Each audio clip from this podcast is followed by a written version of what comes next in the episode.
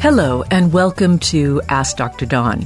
The opinions expressed in this program are those of the speakers, and this is a program intended for education and entertainment. It should not be construed as a substitute for a medical consultation. Let's get started. Today's program is going to cover exercise and appetite and what time of day gets the what results from what exercise and best practices for exercise. Also, new medical devices and things we thought we knew, which just aren't true. So, all of that today on Ask Dr. Dawn. So, let's go ahead and get started. Researchers at Baylor College of Medicine, Stanford School of Medicine, collaborating institutions reported today in the journal Nature that they have identified a molecule in the blood that is produced during exercise and can effectively reduce food intake and obesity in mice. These findings also probably apply to mammals, and they improve our understanding of the physiological processes that underlie the interplay between exercise and hunger. Regular exercise has been proven to help weight loss, also to regulate appetite and obviously improve the metabolic profile, reducing risks of diabetes and hypertension, especially for people who are overweight and obese. But understanding the mechanism by which exercise triggers these benefits, we can get closer to helping people improve their health. Possibly even one day benefiting using an analogous medicine, a uh, people who can't exercise because of frailty or age. Maybe they also can benefit from a sort of synthetic exercise, and definitely this looks like it has possibilities. Dr. Yong Xu and Dr. Jonathan Long and their colleagues conducted a comprehensive analysis of blood plasma compounds from mice following intense treadmill running. The most significantly induced molecule was a modified amino acid called LAC-Phe. It's synthesized from lactate, which is a byproduct of strenuous exercise that's responsible for that lovely burning sensation in your muscles. Feel the burn. You're feeling the lactate. And also phenylalanine, an amino acid that's one of the main building blocks of protein and present in the bloodstream and the muscles. They used mice that were fed an, a diet that is called an inducing, an obesity inducing diet, basically a high fat diet. And what they found was that if they gave a high dose of lac phenylalanine, they could reduce food intake in these mice uh, by 50% compared to control mice. And during this time, it didn't change their movement or their energy expenditure. They weren't hyped up like they were on cocaine or something. And when they gave this to the same mice over 10 days, they got a reduction in cumulative food intake and body weight, loss of body fat, not muscle, very important, because they got impl- improved glucose tolerance. And losing muscle is what makes you a skinny fat person. And a skinny fat person is fat and bone, not muscle, not uh, skin and bone. And so the absence of muscle really causes insulin resistance. The researchers in the process of doing this also identified an enzyme called CNDP2 that's involved in the production of LAC-Phe or lac phenylalanine. And they showed that mice lacking this enzyme didn't lose as much weight on an exercise regimen as a control group on the same exercise plan, probably because they didn't get the appetite reduction because they couldn't make this compound. I read this and I began wondering about that certain percentage of my patients who just tell me it doesn't matter how much I exercise and I'm following my diet and it doesn't matter how much I exercise. I just can't lose weight. It doesn't change me. And I'm wondering if maybe there are people walking around who lack this enzyme or some analog to it and simply don't get the appetite reduction that we're seeing in these mice. Now, lest you ask, well, it's true for mice, but is it true for men and women? The researchers also went looking for lac phenylalanine in the blood following physical activity in both racehorses and humans. And data from an, a human exercise cohort showed that sprint exercise induced the most dramatic increase in plasma lac Phe. That makes sense because when you sprint, you can't supply enough blood to the muscles, and so they have to. Uh, they, you can't get enough oxygen, I should say, uh, to the muscles. So you end up going into anaerobic metabolism, which generates the lactose or the lactic acid, rather. So they looked at what was the best exercise. It was sprint exercise. It followed next by resistance training and then by endurance training. So this suggests that this has been highly conserved throughout the mammalian line and associated with many animal species. And it's really a short step given this compound's very, very simple configuration, it's very, very much a short step to starting to use this in humans to see whether or not we can get a weight loss benefit without a weight, without a drug penalty. And boy, would that be interesting. Our second story about exercise involves timing of exercise. I came across this in a little science blurb but I'm going to go into a little bit of detail. However, I'll read you where it discusses the program. These were all healthy men and women. Uh, important, as many, a few more women than there were men between the ages of 20 and 25. They were already well trained. They were already in good physical shape.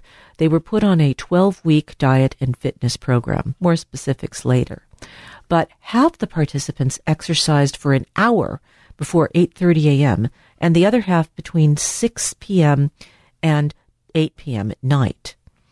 They had the same meal plan and everybody improved overall in fitness and general health, but for women working out in the morning reduced abdominal belly fat more and also reduced blood pressure more.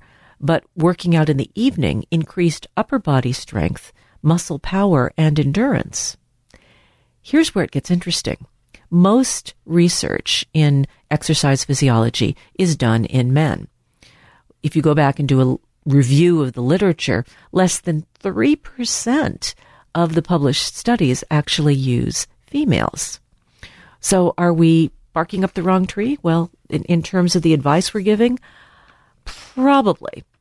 So the results for men and women were were very different. I mentioned that women working out in the morning had a uh, reduced blood pressure? Well, men who exercised in the evening saw their greatest reductions in blood pressure, also the risk of heart disease and fatigue, according to the um, uh, male morning group, and they burned more fat by exercising in the evenings. So, I want to talk a little bit deeply about the experimental design and particularly the uh, program that they were doing, but there's also just a discussion in this that I found fascinating. What we do know about the differences between men and women, and there is some research there, shows that sex influences both acute and chronic training adaptations, capillary density in the muscles and skin, hunger responses, and fat metabolism. So, really, men and women are very different in terms of their exercise physiology and their response. I want to point out the dose of protein that these well fit people who were on this pretty intense program uh, that were taking. They were taking 1.1 to 2.2 grams of protein per kilogram of body weight. So the average 70 kilogram man, that would be 70 grams of protein. That's actually quite a bit.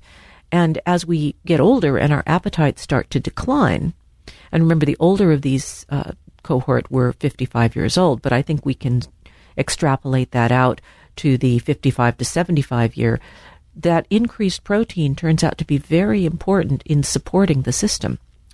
Now, they used an exercise program what, what is the best exercise? Well, the, the answer is pretty much a multimodal approach. And what they started out was, was with was a acronym called RISE, which stood for resistance, functional exercise, weightlifting or rubber bands, the R, interval sprint exercise, the uh, the idea of uh, intense interval training, stretching, that's the S, yoga, Pilates, Tai Chi, other forms of stretching, and endurance, which would be long distance running, the so called cardio uh, that we often talk about uh, for an abbreviation. As I said, this was a relatively small cohort, and they ended up with 30 women and 24 men. They then matched them for body weight, body mass index, and percentage body fat, and randomly assigned them to one of two groups. The same RISE program performed in the morning or at night. And the differences, as I've already alluded to, were quite significant, but I haven't given you the volume of this. So, in the women, those who exercised in the morning had uh, greater reductions in their total body weight uh, and especially abdominal fat. So, 10%, a, a decrease of 10% if you exercised in the morning and were female, versus 3% if you exercised at night. That's quite a substantial difference. Also, blood pressure 10% if you exercised in the morning, and 3% uh, if you exercised in the night, and increased lower body muscle power 13% versus 4% with the evening group.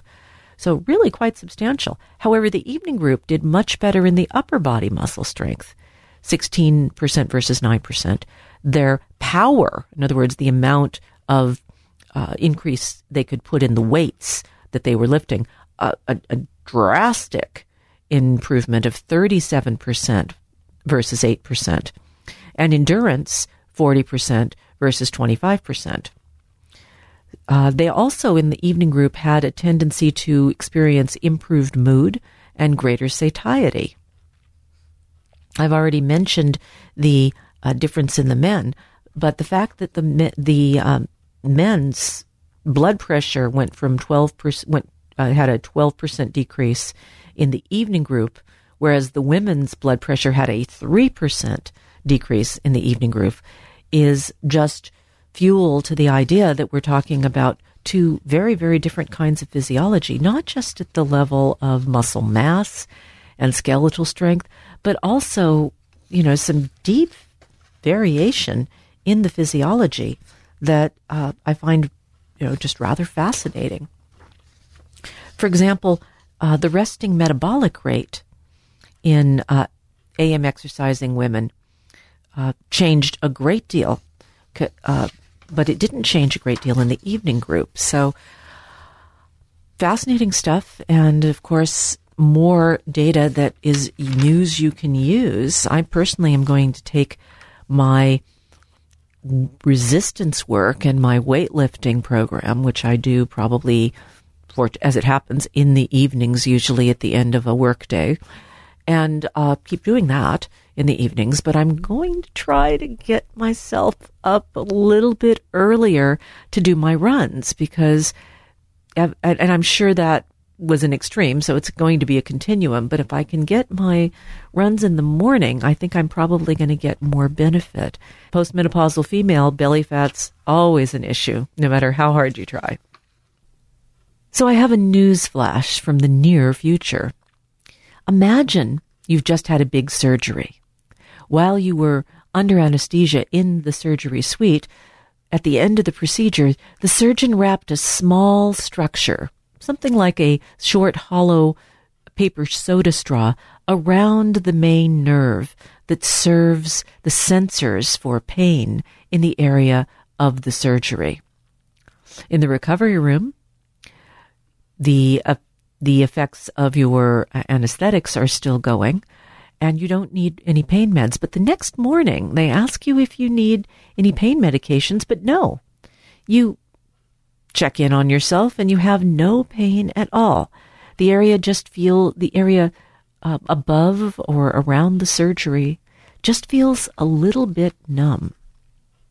How can this be? Well, a Northwestern University team led, uh, of researchers has developed a small, soft, flexible implant that relieves pain on demand and without the use of drugs.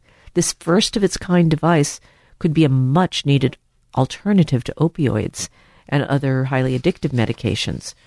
Particularly in my patients who are recovering addicts, they are terrified of having surgery because they're worried they'll lose their um, their sobriety.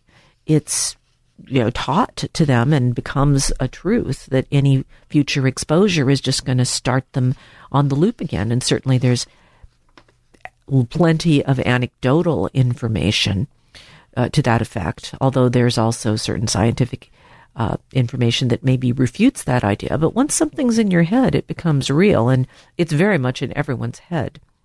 So, this biocompatible water soluble device, and this is important, it's wrapped around the nerves, and then you can close over it. How does it work? it's a cooler. It's a refrigerator. So it cools down the nerves, which uh, causes the nerves to stop sending signals to the brain. There's an external pump, and that enables the user to remotely activate the device and dial it up or dial it down. Once the device is no longer needed, it absorbs into the body, doesn't need to be taken out surgically. It dissolves, and it has the potential to be very valuable for people undergoing routine surgeries. But even people, for example, who get an amputation, they often require high levels of post operative medications. And we think that the pain that they experience from the amputation retrains their brain to give them that phantom limb pain. So if you, we have data that shows if you get really good analgesia early on, that there's less phantom limb pain. But that's a problem, obviously, if uh, you mess up or if you simply can't get adequate anesthesia with drugs. So the researchers here spent a lot of time working on uh, creating this new material. It has a very science fiction sound. Uh, it's evaporative cooling. We know how sweat cools the body. Well, this contains a liquid coolant that's induced to evaporate at a specific location on, on that sensory nerve. It slows down the brain impulses, and you can target the area where you're modulating the pain signals and not modulate the brain. So, this is a way of giving analgesia without interfering with brain function, which of course could be very, very helpful even in chronic pain situations. Although one wonders how that could work, but this is primarily, I think, going to be until for quite some time a post operative anesthetic for that reason. Also, you have to be careful not to overcool, so it has you can damage the nerve and the fragile tissues but if the device is adjusted automatically, that it, it then you can do this and not damage tissue. Cryotherapies are you are around. They've been around for a long time, basically injecting cooling agents with a needle, but these have lacked precision and can create rebound inflammation. This thing is tiny. It's just five millimeters wide, and it's curled into a little cuff that loops around the nerve. It doesn't need to be sutured in, and it uh, over time is simply reabsorbed. They're all biocompatible materials, and over days or weeks they reabsorb into the body just like absorbable stitches. And because it's so thin and so soft, you can put it in areas where there's a lot of motion and movement, and it doesn't interfere with the ability to bend, twist, or anything else. So this is a uh, really interesting, I would say, almost a breakthrough. It's certainly extremely promising technology, and I'm excited and will be happy to bring you more information. But while we're talking about pain, let's talk about opioids and some of their side effects. One of the most universal side effects for opioids are gastrointestinal nausea, vomiting, constipation, particularly the latter. And why they cause these symptoms has not been well understood, but a new study has really analyzed how opioids like morphine actually give these effects by causing gastric inflammation. Morphine is still considered one of the best pain management drugs available, and its derivatives like hydrocodone and oxycodone. And researchers have been working both to find other drugs, but also trying to make these drugs more livable. Uh, opioid users, compared with non users, have a high incidence of gastric dysfunction, greater levels of gastric retention, worse quality of life, increased hospitalizations, and of course, increased uses of anti nausea and, in fact, pain meds. So, to investigate this, the researchers used mice. They treated mice with morphine or a placebo, and they found that morphine mediated gastric damage occurred as a uh, consequence of the accumulation of acid in the stomach due to two factors, both increased acid secretion and delayed gastric emptying. So, increasing the acid and then giving it a longer time in the stomach caused dramatic damage to the gastric mucosa cells. It caused uh, increased gastric cell death. It reduced the mucus production. So, without that mucus production, it becomes a, a feedback loop. You lose protection, you get more damage, you lose more protection. You get the idea. A race to the bottom. The researchers then experimented with using naloxone, a synthetic drug that blocks the opioid receptor function, and they found that it reduced these effects when given orally to the mice. It's a local effect; it didn't get into the bloodstream, but uh, it it worked where it was, which is where it needed to be. The turns out opioid receptors are found in very high concentration in the antrum of the stomach, which is where the acid producing cells exist.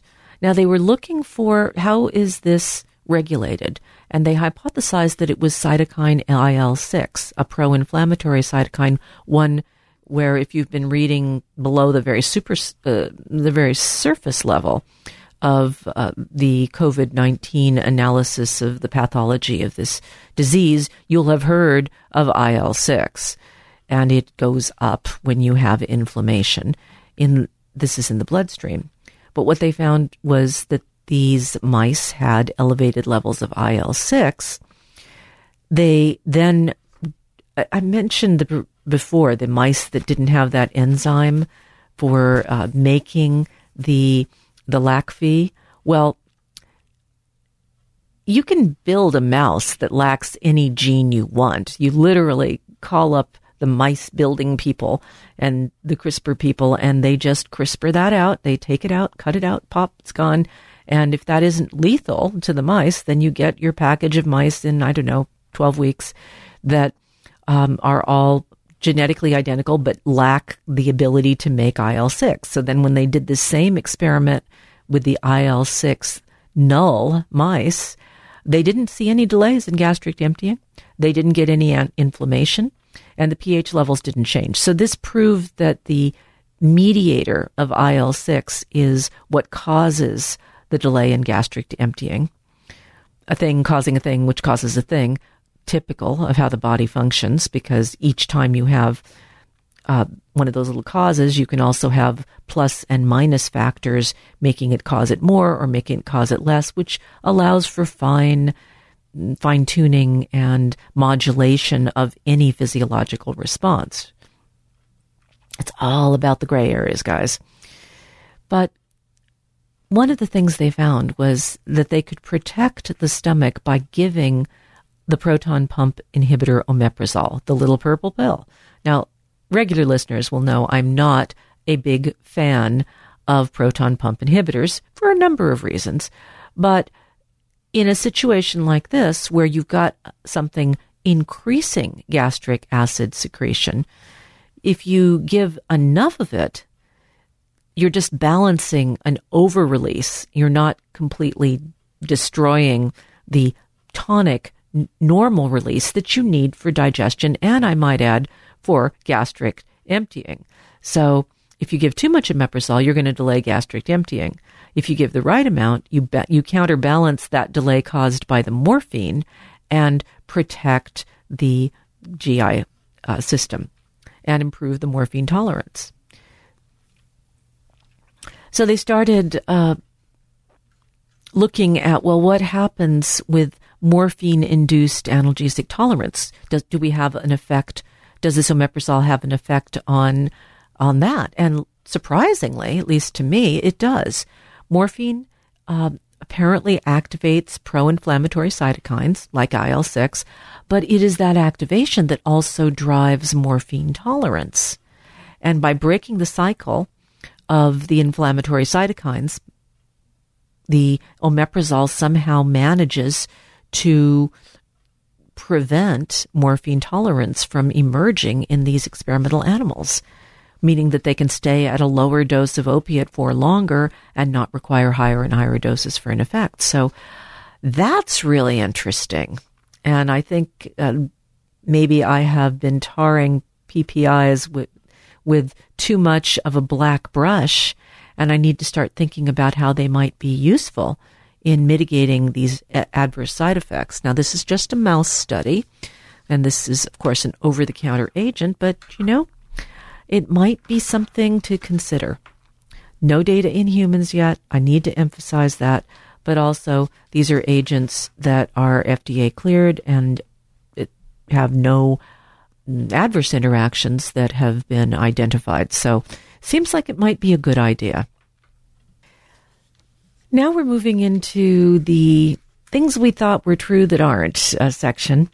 This uh, looking at arthroscopic surgery for traumatic meniscal tears in young adults.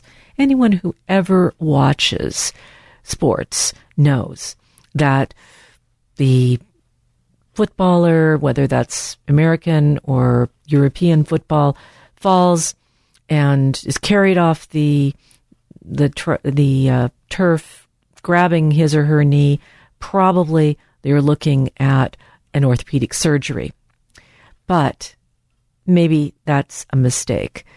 Uh, randomized trials previously looking at partial um, medial meniscectomy, which is where they remove part of the meniscus, uh, have involved mainly older patients or middle aged ones with degenerative tears. And in those people, the meniscus is already broken down, studies have, have not proven to be beneficial uh, to do the surgery at all. No difference at one year. But what about younger people whose injuries are more traumatic? Researchers in Denmark conducted a trial in 121 younger patients from 18 to 40, mean the average age was 30, most of whom had tears that were associated with an identifiable trauma, and uh, duration varied considerably. Some had had symptoms for over two years. They didn't take patients with what's called a bucket handle tear or a complete rupture of a ligament. They were excluded from this study. So they were randomized to uh, arthroscopic partial meniscectomy or uh, a 12 week individualized exercise therapy program uh, consisting of two sessions a week. And then they followed them for a year. So after 12 months of follow up, those 26% uh, of those uh, who had been in the uh, exercise group went over to surgery. 13% of those who were randomized to surgery decided not to do it.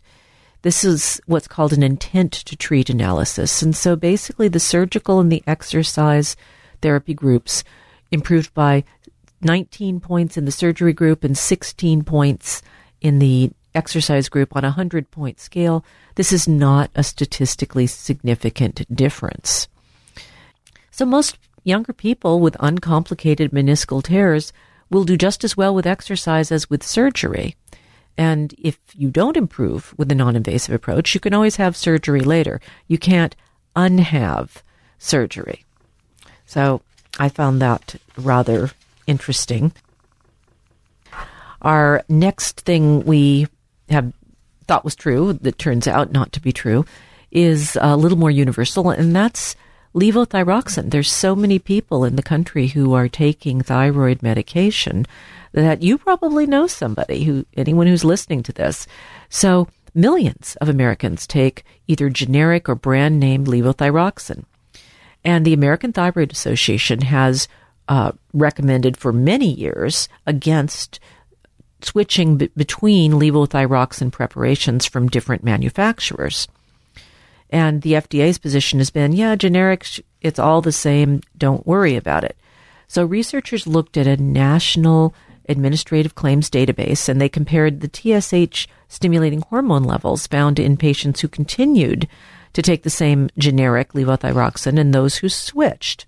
They had about 16,000 adults with an average age of 59 who filled prescriptions uh, between 2008 and 2019 on a stable dose of thyroid with a state with a normal TSH level. Basically, there was no difference in TSH levels between the switchers and the non-switchers and the proportion who had abnormal TSH levels, either less than 0.1 or more than greater than 10, was the same for both groups. And the TSH levels on the average were the same for the switchers and the non switchers. So, yeah, we can kind of ignore the advice of the American Thyroid Association.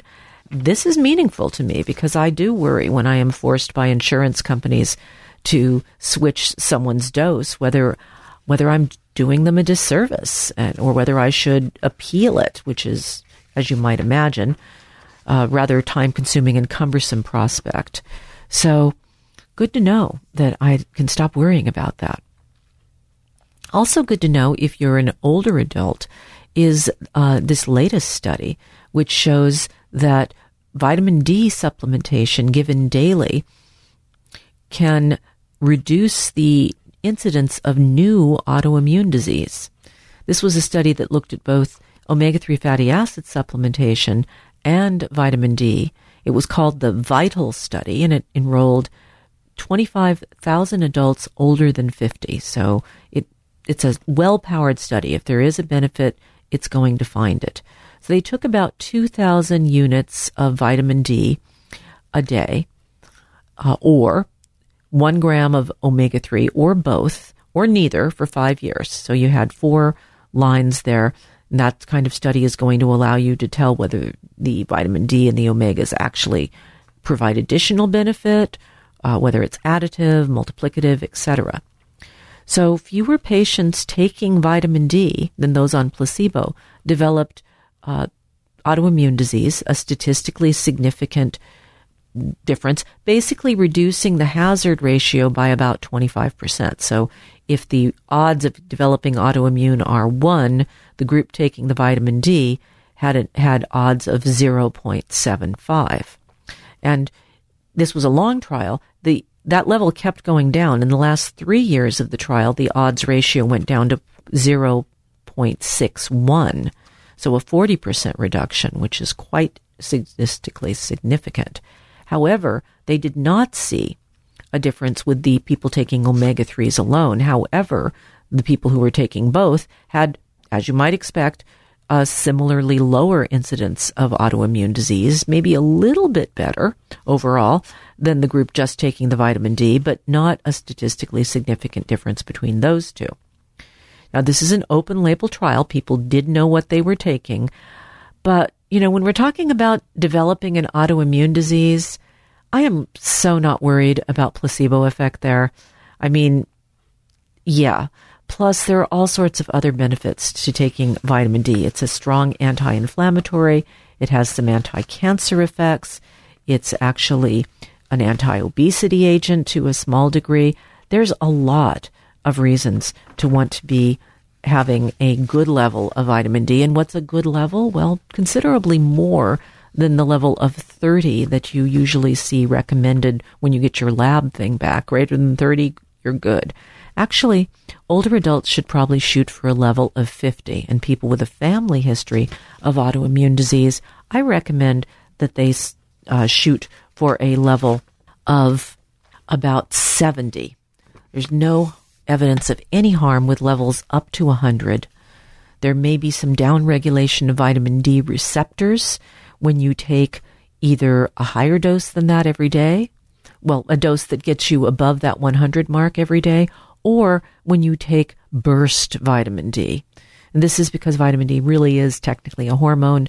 When you take something in one big burst, like a shot of testosterone once a week, the levels get so high initially that now things shrink, like uh, because you turn off the stimulation to body tissues that are otherwise receiving a low grade tonic stimulation.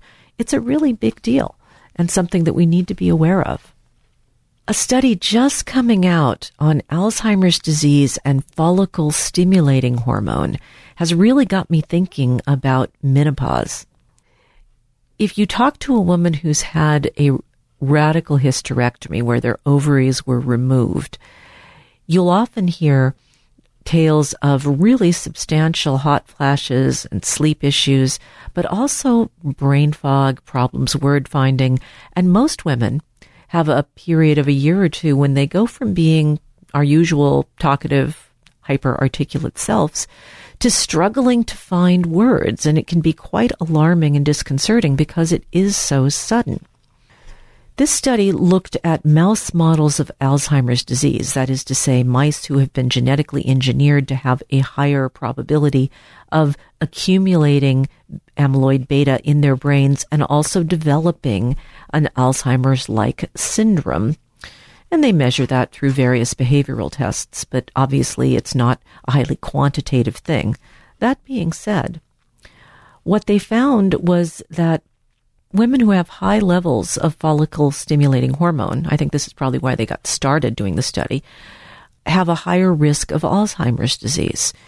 Follicle stimulating hormone comes from the pituitary gland and it's supposed to stimulate the ovaries to make estrogen. And when the estrogen levels drop, the pituitary, sensing that, sends out higher and higher levels.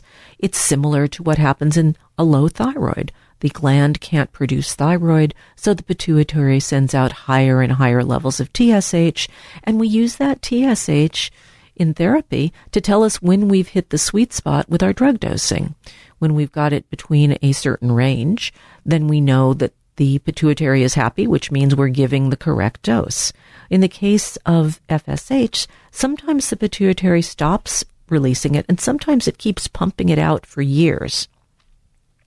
What they found in their mouse models was when they took out the ovaries in the mice, of course, this causes a really abrupt rise in the FSH, they saw a rapid increase in both amyloid beta and tau being deposited in the brains. They decided, okay, that's interesting. And the next cohort of mice, they took the ovaries out in the same way, but they administered a monoclonal antibody that blocked the action of FSH. And they found that giving the antibody reduced both the deposition of beta amyloid and tau in the brains of the mice, and they did not see the cognitive decline that they'd seen in that first group. Blocking FSH appears to block an enzyme that causes the accumulation of both beta amyloid and tau. In these mice, they used knockout uh, genetic engineering to knock out the receptors for FSH, and they didn't see the increased levels because they weren't kicking it up with the FSH, so they weren't seeing uh, the effect of high levels of FSH. Now, they did use this in male mice. Males do produce a low level of FSH, far below what's produced in women, however. And they did see in the male mice that they got decreased cortical deposition of amyloid. So, low estrogen levels and high luteinizing hormone levels would be associated in this word finding and this Alzheimer's thing. One thinks about possibly trying FSH blockade in women as they go through menopause if they have a high risk of Alzheimer's disease by family history. I think that would be a, a really interesting thing to do.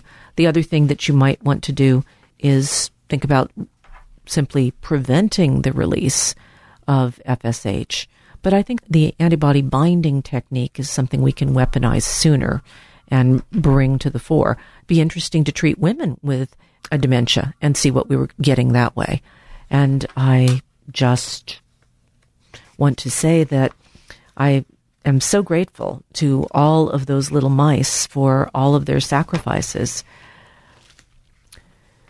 so I see a couple of calls coming in. It looks like we're going to go with John in Santa Cruz. Hello, John. You're on the air. Oh, hello. And I was going to say I liked your uh, little talk on the uh, injuries for the knee injuries. It's kind of uh, very enlightening. I think we're too quick to the knife. Oh, oh, yeah, I, I agree with you. Yeah, we just want to chop up everything. No, I had a question. Uh, I, I've got these uh, hair colorings done, and this last one really aggravated my skin. Uh, and I think it didn't get washed off completely, and then I ended up scratching it, and it's been really bugging me last Friday. Mm. and I've uh, I put like uh, aloe vera on it, stuff like that, kind of moist uh, towel or something, but it, it's still kind of lingering there. And I, I think I exacerbate it by scratching it a little too. So. Well, you, you probably are making it worse for yourself by scratching, but it can be awfully hard yeah. to resist scratching. Uh, so, yeah. yeah. So here's here's my thought for you, John. First of all, uh, for those of you who didn't hear because you were your connection's not great, it was hair coloring, oh, hair, yeah. hair dye that caused the scalp irritation. And so the first uh, thing that I would suggest you do is you might be able to get this by prescription, uh, or you might be able to make it yourself. So I'm going to, if there is a hydrocortisone lotion that your doctor will probably prescribe for you, it's basically got the anti-inflammatory hydrocortisone in it, and you can put that on your scalp. They also make an alcohol-based one. It would probably penetrate a little bit better. I don't know how long your hair is, but you could massage it in and uh, wrap your hair and your scalp in some saran wrap and let that oh. s- sort of bake for a few for a couple of hours and you should oh. you should be sweaty under there and that that opens up the pores it allows the hydrocortisone to penetrate you don't oh. want to use like super strong hydrocortisone you want to use the over the counter strength or the 2% which is what the lotion that I typically would prescribe for something like this is but that occlusion Oh yeah. right? But this is called occlusion when you when you put it or when you put saran wrap. I also have people do this for poison oak. If you do it too long or you use too long too strong a steroid, you can thin the skin or even get discoloration. Oh. So don't do this Oh. every day. Don't do it. You know, be be be Yeah. prudent about it. But nevertheless, you know, it really can help. Now, you oh, need to go back to the hair salon or wherever you had this done or the product that you used, and you want to get a list, a complete list of all of the ingredients. You were ha- you were saying, well, Oh. maybe it was left on too long, but you may also have developed a sensitivity. The people develop these alert Yeah. these allergies through exposure, and because these things are trying to you know change the pigment of your hair, they contain some very caustic things. Some of them actually contain formaldehyde, which is used to embalm bodies, and so you Oh, can yes. yeah, exactly. But it will definitely mess with the barrier functioning of the skin and allow it to get deep enough that the allergy cells get get a whiff of it. And once those allergy cells get a whiff of something, if the moon is in the seventh house and your stress level is high and various other conditions genetically are in, in place, you can develop an allergy. And the first time you have a bad reaction, the second time you have a worse reaction. So you should patch test the product before using it again. And so, you know, Oh. when things are different colors, they'll have different ingredients. The same company, Oh. so you need to get the exact product, get that list, and everything on that list is suspect. So if you see something on the product you're going to use next time, and I would give your skin a you know grow out some roots be be kind of a little bit of a of a skunk boy for a while and let let your roots grow out give your skin and your barrier functioning a chance to recover and when you're no longer itching and the scalp looks not red and completely normal you can try again but do a patch test on the inside of your wrist with the product and put that on Oh. and put that on for the duration it's supposed to stay on your hair and then wash it off and look at it in the morning. And if it's red, throw some cortisone on it, but you're allergic. But I'm allergic. Okay, okay, that's good to. That works for just about anything you think you might be allergic to. That sort of home, uh, that that home patch test trick. Okay, you know where I'm really feeling a lot of it too is uh, on the neck. hmm I think Yeah. it's kind of, Yeah, that area. but just wrap that in it too, I guess. The whole Yeah, thing? you can you can just put a layer on the back of your neck. You don't have to wrap all the way around your. you don't have to choke yourself or anything. yeah. Well, yes, that would end Yeah. your suffering, but it might be overkill, so to speak. Yeah. Yeah, it's like one of these uh oh prescriptions they were going to give me one time and the guy got real excited when he told me about it. And it turned out to be it would help my arthritis, but it might cause a heart attack. So I, I wouldn't have any uh, more arthritis, but Well, you sure wouldn't. would cure. Yes, I have students sometimes, and I remind them that high levels of professional enthusiasm are very off putting to the average person. Yeah, yeah. To the average patient. like, oh, Yeah, I don't know if I want that one. I never got it. I think it sort of depends on what you're sick with too. But um, as far as Yeah, some of those arthritis drugs go, they if you are seriously disabled, it's a Faustian bargain. Yes, I might have an increased risk of cancer, but I'm suffering so much that I'm not even functional. That's a good trade off. I'll Yeah, ta- I'll take that trade off. But if it's like, yeah, I could just take a bunch of Tylenol and not drink and get enough pain relief that I can uh, work on the work on the day and try some other things. You know, I have my own little arthritis uh, recipe that I give people. It's which I'll just briefly tell you. It's high doses of fish oil, like a couple of grams a day, high doses of curcumin, and which like a couple to like a thousand milligrams a day. Uh, tart cherry juice, and I have no idea why this is helpful, but it can be really helpful. So that combination for a lot of people, plus the occasional acetaminophen for flare-ups. And again, you got to be careful if you're a drinker because the acetaminophen does not play well with alcohol and can damage your liver. So you really don't want to combine those two. Uh, but it can be a really nice little cocktail. And one other trick I learned recently at a cannabis conference was bud tea. So you don't smoke the pot, you take the bud and make tea with it. And you release a, a different kind of THC, which is a very strong anti inflammatory. Oh, okay. So that was just a little tidbit for people with arthritis, but I uh, I thought that was just intriguing that when you smoke it, you don't get the anti-inflammatory effect as much as when you drink it. But you don't get When high drink when you drink. You don't get high when you drink the tea because it this version of THC doesn't cross into the brain, but it sure does cross into the joints. Into the joint. Oh, that's very interesting. Isn't that cool? Yeah, yeah, that's very good information. I appreciate that. Well, you're welcome. All right, John. Have a great day, and I hope that you. I hope your joints do not creak and move freely. Oh no, no, they uh, they haven't gotten too out of control yet. All righty. Bye for now. Hey, thank you very much. Keep Bye. listening. Bye bye. All right, and let's go on to some more stories. I want to tell you about a drug that it's an interesting story. You know, as you know, we have diabetes. It's a huge number of people in the country with diabetes, and we have a great many drugs, but the drugs aren't always tolerated. And about two or three, no, maybe five years ago, uh, a, a category, a new category of drugs for diabetes came out. They're called SGLT2 inhibitors. And SGLT2 stands for sodium glucose cotransporter 2. And this is a functional protein that is expressed in the renal tubule, in the proximal renal tubule, close to where you're doing the filtering, in the thing called where your GFR, your glomerular filtration rate, is happening. That area is responsible for the majority of the absorption, or rather, I should say, reabsorption of filtered glucose. So, how does your kidney work anyway? Well, it's basically a filter, and you run the blood through it with back pressure, and the serum. Uh, red blood cells can't get through the filter. White blood cells can't get through the filter. Proteins aren't supposed to be getting through the filter, but glucose is a small enough molecule, and sodium and potassium do get through the filter.